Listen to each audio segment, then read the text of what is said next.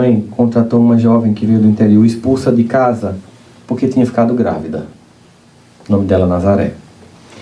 Essa jovem chegou para cuidar do meu irmão e estava grávida. Isso foi em 1965, no interior da Paraíba. Você imagina o que não representava. Ela foi expulsa de casa.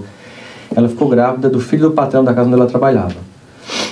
Então minha mãe disse para ela, ela com muito ódio desse cara, minha mãe disse para ela: seu filho vai nascer e você não pode apresentar esse pai para ele com ódio no coração, senão ele vai reproduzir esse pai. Porque se o pai não for perdoado e incorporado, a criança é destruída. Às vezes o, você tenta se vingar do cônjuge que foi e destrói o filho que fica. Que destrói a imagem dessa pessoa que faz parte da constelação dessa criatura. Aí ela disse: O que é que eu faço?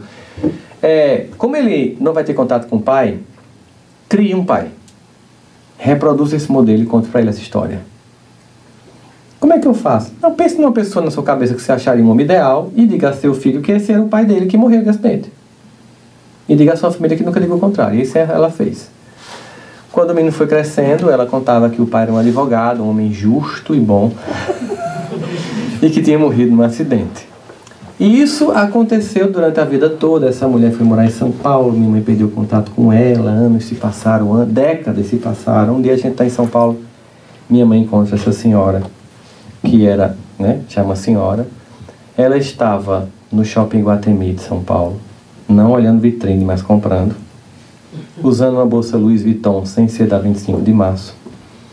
E minha mãe perguntou: Nazaré, você? Que bom, como você está bem? O que aconteceu? Conta como é que está seu menino. Ela deu uma risada. Eu não conto para a senhora o que aconteceu. A senhora não mandou dizer para meu filho que ele tinha que ele tinha um pai bom e justo? Foi.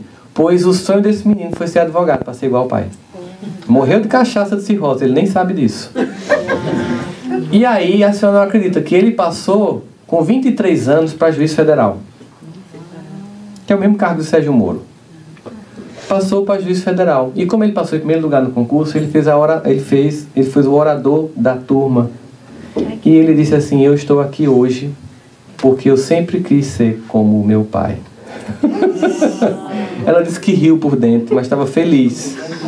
Porque ela criou um modelo saudável. Claro, ela teve a vantagem do pai ter sumido e ela poder ter criado esse modelo saudável. Mas é sempre bom chegar junto e vamos reconstruir, porque de qualquer modo você está aqui por causa dele.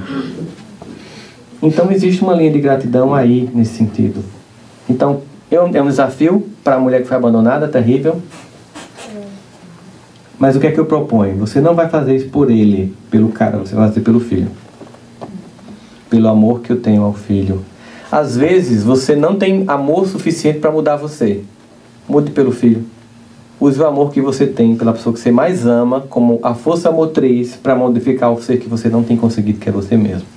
Aí, nesse caso, ressignificar esse pai junto com esse filho, sentar junto e pedir perdão pelas muitas vezes que, magoada, infeliz e abandonada, falou mal não tinha objetivo nenhum de destruir, não queria em nenhum momento gerar aquela dor, mas que ainda é tempo de resgatar essa imagem, ainda é tempo de resgatar esse, essa criatura e perceber que ele não é só isso.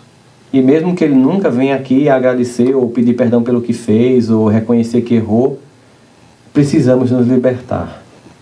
Agora é um trabalho doloroso. Só que as pessoas sempre me dizem é difícil mudar. E eu sempre digo, difícil é continuar sendo como se é. Por maior que seja a dor da mudança, ela é menor do que a dor da permanência. Porque a permanência eu já sei o que é.